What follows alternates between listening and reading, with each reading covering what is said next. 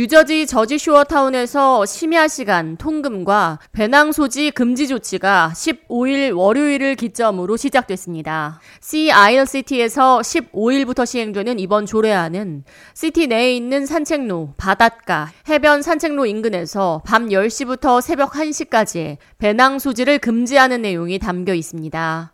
레오날드 데시데리오 C 아일시티 시장은 여름철마다 케이프메이 카운티를 찾아오는 수천 명의 방문객들로 인해 주민들이 괴롭힘을 당하고 있어 심야 고성과 범죄 발생을 미연에 방지하기 위해 만든 조례안으로 조치는 9월 15일까지 계속 이어질 것이라고 전했습니다.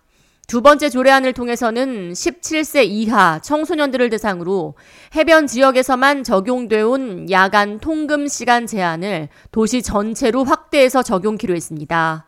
특히 야간에 해변가 또는 산책로에서 불법 음주 또는 고성 방가로 인해 지역 사회가 무법천지로 변하는 것을 막아내고 주민들의 피해를 최소화한다는 방침입니다.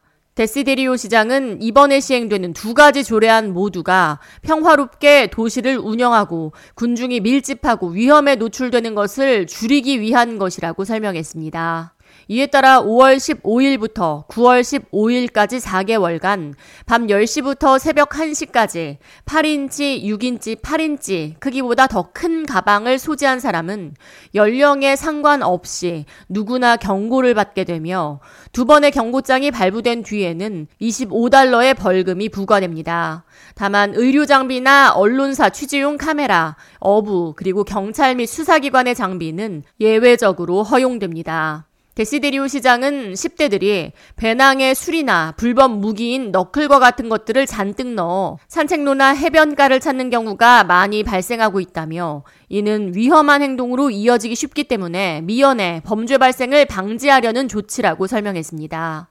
청소년 대상 통금 시간은 5월 15일부터 9월 15일까지 4개월 동안 오후 10시부터 다음날 아침 6시까지 적용되며 부모 및 성인 보호자와 함께 있는 미성년자의 경우 또는 여름철 아르바이트를 마치고 귀가하는 청소년 또는 응급 상황 일 시 예외가 허용됩니다. 미성년자가 통금 조치를 위반할 시 두 번의 경고장이 발부되며 이후에는 부모 및 보호자 면담 조치가 내려집니다. 또 미성년자가 늦은 시간까지 보호자 없이 공공장소에 홀로 머물도록 허용하거나 조장한 부모에게는 벌금이 부과될 수 있습니다.